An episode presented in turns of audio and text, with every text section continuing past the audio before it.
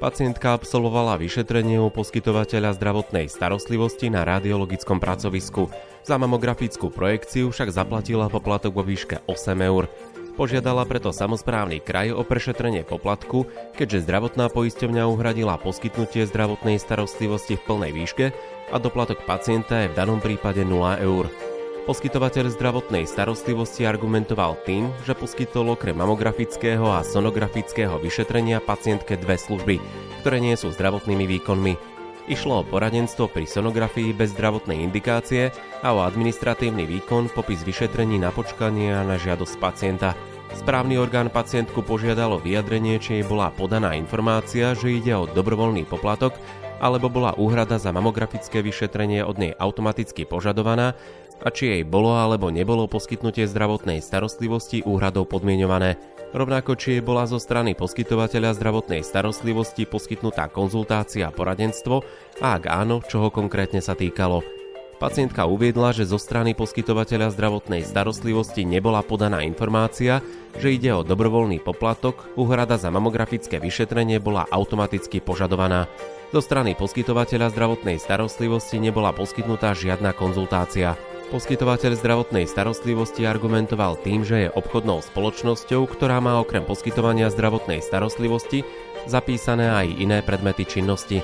Poukázal najmä na zapísanú činnosť podnikateľských, organizačných a ekonomických poradcov, na základe ktorej podľa jeho tvrdení poplatky od pacientky vybral. Poukazoval na to, že platná právna úprava mu podľa jeho tvrdení nezakazuje počas ordinačných hodín prevádzkovať aj iné činnosti podľa vydaného živnostenského oprávnenia – Zdôraznil, že pri dodržiavaní stanoveného rozsahu zdravotnej starostlivosti počas ordinačných hodín poskytuje paralelne ako podnikateľ aj ďalšie služby, ktoré ním poskytovanú zdravotnú starostlivosť nejako neobmedzujú, ale naopak ju doplňajú a rozširujú. Samozprávny kraj ako správny orgán uložil poskytovateľovi zdravotnej starostlivosti pokutu vo výške 6000 eur za porušenie jeho povinností, že nesmie požadovať od poistenca úhradu za zdravotnú starostlivosť a služby súvisiace s poskytnutím zdravotnej starostlivosti nad rozsah spolúčasti pacienta a nesmie počas ordinačných hodín realizovať podnikanie, ktoré nespadá pod poskytovanie zdravotnej starostlivosti. Proti rozhodnutiu samozprávneho kraja podal poskytovateľ zdravotnej starostlivosti odvolanie, o ktorom rozhodovalo Ministerstvo zdravotníctva Slovenskej republiky. Ministerstvo sa stotožnilo s argumentáciou samozprávneho kraja v prvom stupni, ale znížilo pokutu na sumu 3000 eur. Poskytovateľ zdravotnej starostlivosti sa nakoniec obrátil na súd a žiadalo preskúmanie rozhodnutia Ministerstva zdravotníctva. Prípad sa dostal až na krajský súd, ktorý rozhodol o tom, že poskytovatelia zdravotnej starostlivosti nemôžu v rámci ordinačných hodín vykonávať podnikateľskú činnosť, ktorá nespadá pod poskytovanie zdravotnej starostlivosti. Krajský súd, tak ako aj samozprávny kraj a ministerstvo zdravotníctva poukázali na to, že počas ordinačných hodín má poskytovateľ zdravotnej starostlivosti poskytovať iba zdravotnú starostlivosť. Poukázal na to, že počas ordinačných hodín nesmie poskytovateľ vykonávať podnikateľskú činnosť, ktorá nespadá pod poskytovanie zdravotnej starostlivosti a nemôže podnikateľskú činnosť vykonávať na mieste určenom a schválenom na poskytovanie zdravotnej starostlivosti prostredníctvom tej istej osoby, ktorá počas ordinačných hodín má poskytovať zdravotnú ktorá počas ordinačných hodín má poskytovať zdravotnú starostlivosť uhrádzanú z verejného zdravotného poistenia.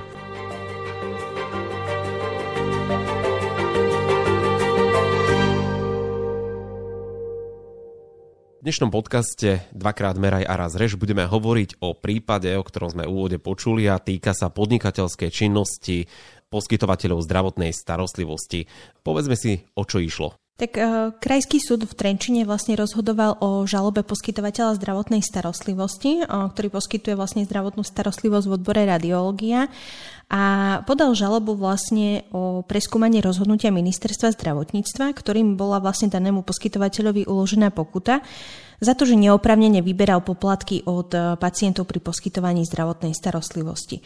Ale samozrejme, predstavíme si to vlastne všetko pekne po poriadku. Čiže došlo vlastne k tomu, že prišla pacientka k tomu poskytovateľovi zdravotnej starostlivosti na mamografické vyšetrenie a poskytovateľ jej vyučtoval vlastne poplatok vo výške 8 eur, ktorý pozostával z dvoch položiek. Jedna bola vlastne konzultácia ako pri mamografii vo výške 5 eur a 3 eur vlastne za administratívny výkon. Pacientka následne podala podnet na Trenčianský samozprávny kraj, ktorý posudzoval túto situáciu a posudil ju tak, že vlastne tento poskytovateľ neoprávnene vybral vlastne poplatok od e, pacientky. Následne na to podal e, odvolanie voči rozhodnutiu Trenčianského samozprávneho kraja ten poskytovateľ, rozhodoval v druhom stupni práve ministerstvo zdravotníctva ale samozrejme poskytovateľ nebol spokojný ani s rozhodnutím ministerstva zdravotníctva, pretože to potvrdilo to prvotné rozhodnutie samozprávneho kraja a teda podal žalobu na správny súd o preskúmanie toho rozhodnutia ministerstva zdravotníctva čom bol problém, že poskytovateľ zdravotnej starostlivosti vybral od pacientky poplatok za dané výkony? Tak uh, problém bol hlavne v tom, že v podstate pacientka u toho poskytovateľa zdravotnej starostlivosti absolvovala určité výkony a to boli vlastne práve to mamografické vyšetrenie.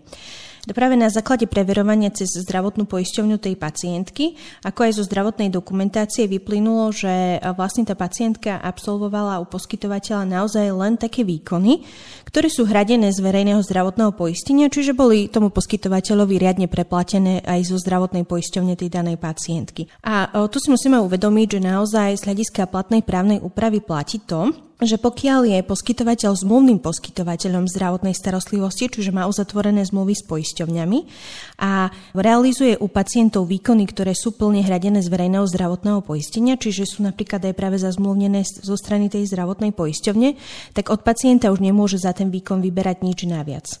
Hej, a tu vlastne to bolo ponímané práve tak, že tá konzultácia a ten administratívny výkon bol akože vybratý tým poskytovateľom niečo naviac, čiže práve preto to bol posúdené ako neoprávnený poplatok. Ani keby to mal osobitnom cenníku? Ani keby to mal osobitnom cenníku, pretože Áno, jedna vec je to, že naozaj pokiaľ má ten poskytovateľ zhotovený cenník a má tam ten poplatok, vyberie ho, ale to neznamená ešte to, že ho má uvedený v cenníku, či naozaj ten poplatok je oprávnený.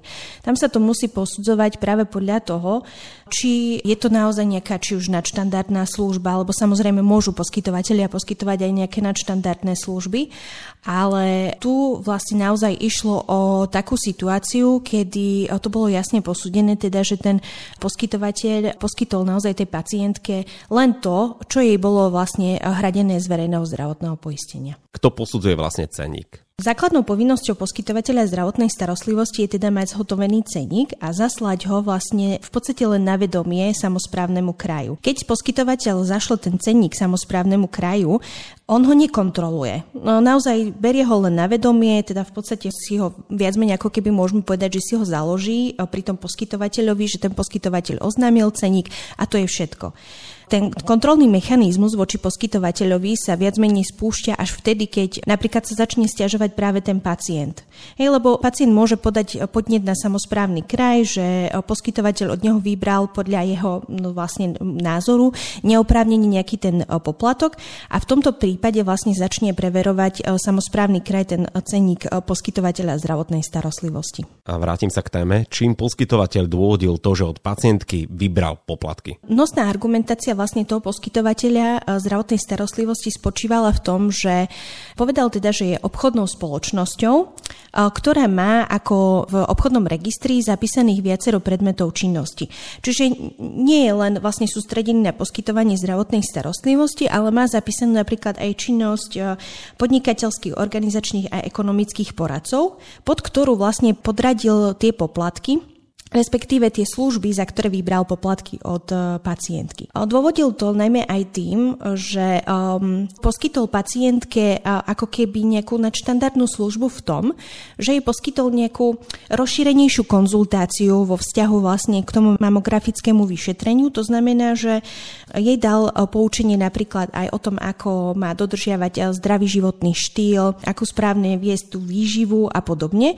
Čiže podľa neho to bolo niečo naviac, čo poskytol tej pacientke, Naviac e, v zmysle toho bežného poučenia, ktoré vlastne má ten poskytovateľ zdravotnej starostlivosti poskytnúť pacientovi pred každým zdravotným výkonom. Teda takto vlastne on dôvodil, hej, že tu nebolo nejaké bežné poučenie, ale že to bolo niečo naviac.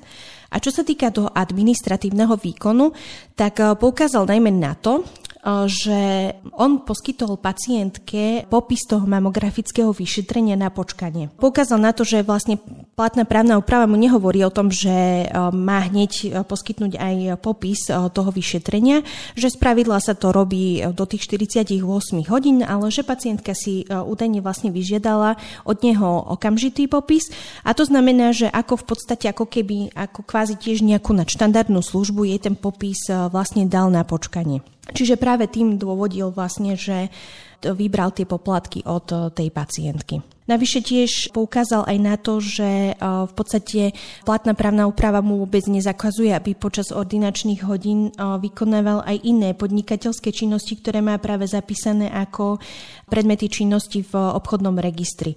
On poukázal na to, že práve v podstate vykonáva také činnosti, ktoré ako kvázi tak doplňajú tú jeho činnosť v rámci poskytovania zdravotnej starostlivosti a že v podstate tieto služby ani žiadnym spôsobom neobmedzujú to, že poskytuje zdravotnú starostlivosť pacientom. Ako to teda vlastne možno počas ordinačných hodín vykonávať aj iné činnosti ako poskytovanie zdravotnej starostlivosti v rámci rozsahu zapísaných predmetov podnikania? Pozrieme sa vlastne najprv aj na to, že v podstate čo hovorilo aj jednak aj samozprávny kraj, v druhom stupni práve aj e, ministerstvo zdravotníctva a tiež práve aj ten správny súd, čiže Trenčianský súd, ktorý rozhodoval o žalobe toho poskytovateľa.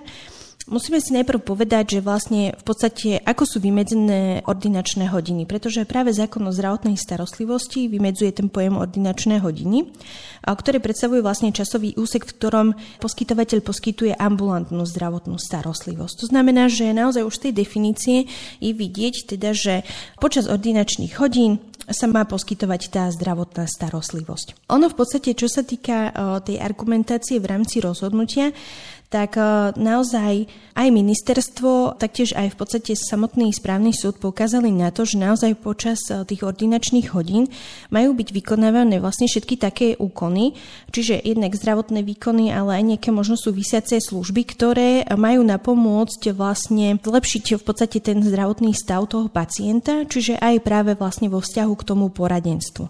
Ej, a naozaj je ťažké možno niekedy rozlišiť to poradenstvo, že či má ten význam akože vo vzťahu k tomu, či to súvisí priamo s tou zdravotnou starostlivosťou, ktorá sa poskytuje tomu pacientovi, alebo teda nie. Z uvedeného možno uzavrieť, že zákon vo všeobecnosti nevylúčuje, aby spomínaný poskytovateľ zdravotnej starostlivosti paralelne vykonával okrem činnosti poskytovateľa zdravotnej starostlivosti aj činnosť podnikateľskú napríklad v rôznych prevádzkach. Je však zrejme, že ako poskytovateľ zdravotnej starostlivosti má a musí mať vyhradené ordinačné hodiny, v rámci ktorých na konkrétne určenom mieste realizuje poskytovanie zdravotnej starostlivosti tak, aby bola zabezpečená jej dostupnosť poistencom, čiže pacientom. Áno, áno, práve vlastne v podstate ten správny súd poukázal na to, že na jednej strane, áno, počas ordinačných hodín teda by nemal vykonávať vlastne ten poskytovateľ zdravotnej starostlivosti inú činnosť, ako je poskytovanie zdravotnej starostlivosti, ale nevylúčil samozrejme je to, že počas ordinačných hodín, v podstate keď má ordinačné hodiny, môže napríklad práve v tej inej prevádzke realizovať aj svoje iné podnikateľské činnosti, ktoré má zapísané vlastne v obchodnom registri,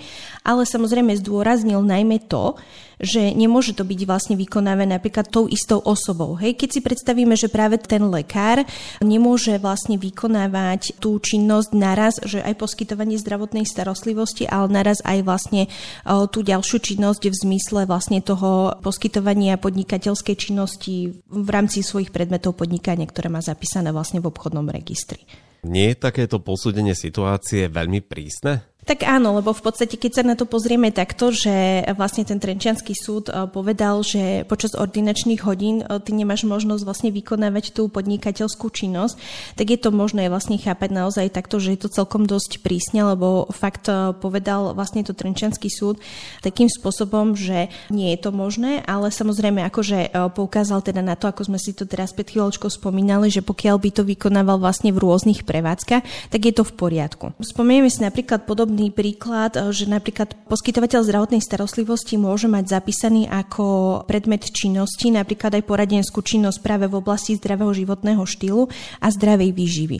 A tiež môže nastať situácia, že poskytne vlastne svojmu pacientovi pri poskytovaní zdravotnej starostlivosti nejaké to poradenstvo v zmysle toho, že naozaj mu povie, že ako má zdravo žiť, že čo má jesť, čo nemá jesť, proste napríklad, že má športovať podobne. Naozaj, že mu poskytne vlastne rady, nejak akože možno aj nie až tak priamo súvisiace s vlastne s tým poskytnutím zdravotnej starostlivosti, ale naozaj tu je práve ťažké určiť tú mieru, alebo teda diferencovať, že či to poradenstvo súvisí s tým poskytnutím zdravotnej starostlivosti alebo nie. Lebo fakt je ťažké vlastne rozlišiť ten rozsah toho poučenia, ktoré by malo byť poskytnuté pacientovi pred eh, každým vlastne výkonom. Hej, aby sa v podstate ten pacient vôbec rozhodol, že či ten výkon podstúpi alebo nie. Lebo to zdravotníckí pracovníci vedia, že majú tú povinnosť vlastne poučovaciu pred eh, poskytnutím vlastne zdravotnej starostlivosti. Čiže tá miera vlastne to diferencovania, či to súvisí alebo nesúvisí so zdravotnou starostlivosťou je naozaj niekedy ťažká. Tu vystáva tá otázka, čo ste aj povedali, že či súvisí služba, za ktorú chce poskytovateľ zdravotnej starostlivosti vyberať poplatok od pacienta priamo s tou zdravotnou starostlivosťou, ktorú poskytuje pacientovi a či nie je táto služba súčasťou zdravotného výkonu, ktorý pacientovi poskytuje. Naozaj áno, ak e, tá služba, e, ktorú chce ten e, poskytovateľ zdravotnej starostlivosti poskytnúť pacientovi, je súčasťou toho zdravotného výkonu, ako to napríklad bolo práve aj v danom prípade, ktorý posudzoval práve ten Trenčianský súd, tak nie je možné za ňu vyberať poplatok ako súčasť vlastne inej podnikateľskej činnosti. To niekedy sa naozaj stáva, že možno ani nie, že poskytovateľia, že zámerne vlastne v podstate chcú teda vybrať ten poplatok od pacienta pacienta a vy vlastne stanovia si to, že vybral som to v rámci inej podnikateľskej činnosti, ale niekedy práve aj vzhľadom na to, že tá právna úprava nie je až taká e, explicitná, že naozaj nie až tak do takej miery istoty vlastne upravuje určité podmienky vyberania poplatkov pri poskytovaní zdravotnej starostlivosti, tak to niekedy môže viesť tých poskytovateľov k tomu, že vyberajú naozaj tie poplatky aj za to, čo reálne vlastne nemôžu vlastne vyberať tie poplatky. Ale napríklad Napríklad pozrieme sa na takú situáciu, že poskytovateľ zdravotnej starostlivosti pri poskytovaní napríklad bude predávať nejaké výživové doplnky. Napríklad v rámci toho, keď eh, on eh, odporúči tomu pacientovi užívať určité výživové doplnky vzhľadom na posúdenie jeho zdravotného stavu, tak eh, že mu ich vlastne predá priamo vo svojej ambulancii. Predaj produktov v podstate, ktoré sú klasifikované ako potraviny, tak naozaj nie je zakázaný v tých, v tých ambulanciách. Samozrejme, ale celý ten proces treba určite nastaviť tak, aby to bolo realizovateľné a ešte vlastne v mierach, teda v rozsahu zákona. Musíme sa na to pozrieť takto, že naozaj pokiaľ by ten predaj predstavoval len akýsi doplnok k tomu poskytovaniu zdravotnej starostlivosti a teda by nejakým spôsobom neobmedzil to poskytovanie zdravotnej starostlivosti, tak by to bolo vlastne realizovateľné ale tiež z hľadiska tých podmienok je podľa nášho názoru dôležité nastaviť aj to, že napríklad kto bude predávať takéto výživové doplnky. Lebo presne takisto, ako aj poukázal ten Trenčianský súd, tak tiež povedal, že dobre, v poriadku, že možno by to bolo v poriadku, pokiaľ by teda tú činnosť vykonával niekto iný. Nie priamo ten lekár, ktorý má vlastne povinnosť poskytovať tú zdravotnú starostlivosť. Čiže naozaj, pokiaľ by tej ambulancii boli napríklad práve normálne zabezpečený ten zdravotnícky personál, tak ako má byť. Vo väčšine ambulancií je to tak teda, že jeden lekár, jedna sestra a potom by tam bola vlastne ešte nejaká tretia osoba, ktorá by realizovala práve napríklad práve takýto predaj tých výživových doplnkov v rámci tej ďalšej podnikateľskej činnosti, ktorú má ten vlastne poskytovateľ zapísaný napríklad v obchodnom registri, tak tu by to naozaj bolo možno realizovateľné. Ale samozrejme, je tam viacero premeny, ktoré to môže ovplyvniť. Určite vždy by trebalo konkrétne v tom danom konkrétnom prípade to nejako nastaviť, aby to bolo vlastne naozaj v medziach zákona. Pri tomto prípade ma zaujala výška uloženej pokuty. Tá bola pôvodne stanovená na 6000 eur a následne znížená na 3000 eur. Sú bežné takéto vysoké pokuty, že ich dostávajú poskytovateľia za neoprávnené vyberanie poplatkov? Áno, išlo v tomto prípade o naozaj celkom dosť vysokú sumu, ale poskytovateľ zdravotnej starostlivosti si musia uvedomiť aj to, že v podstate za neoprávnený výber poplatkov pri poskytovaní zdravotnej starostlivosti môže byť uložená pokuta až do výšky 16 596 eur čo je myslím si, že ešte o mnoho vyššia teda tá suma. Samozrejme, vždy sa to posudzuje podľa tej miery závažnosti vlastne v podstate toho priestupku, či je toho deliktu a toho poskytovateľa. To znamená, že napríklad posudzuje sa aj to, že vo vzťahu ku koľkým pacientom takýto neoprávnený poplatok vybral, koľkokrát ho vybral, napríklad aj či išlo opakované vlastne porušenie a práve v tomto prípade napríklad e, toho e, poskytovateľa zdravotnej starostlivosti, o ktorom rozhodoval Trenčianský súd, tak naozaj tam išlo už o opakované neoprávnené vyberanie tých poplatkov. Už viackrát vlastne bol za tento delikt v podstate ten poskytovateľ pokutovaný, čiže práve aj od toho sa odvíjala vlastne aj tá výška tej pokuty. Vo všeobecnosti, zatiaľ aspoň čo sme mali vlastne nejaké možno aj skúsenosti, alebo keď sme už videli nejaké rozhodnutia tých samozprávnych krajov, tie pokuty neboli až také vysoké, ale zase naozaj Vždy každá situácia je iná, vždy je to vlastne na posúdení konkrétnych okolností toho prípadu. To bolo všetko k dnešnému prípadu. Ďakujem veľmi pekne za vaše cenné rady a výklad. Všetko dobré prajem. Aj vám. Ďakujem.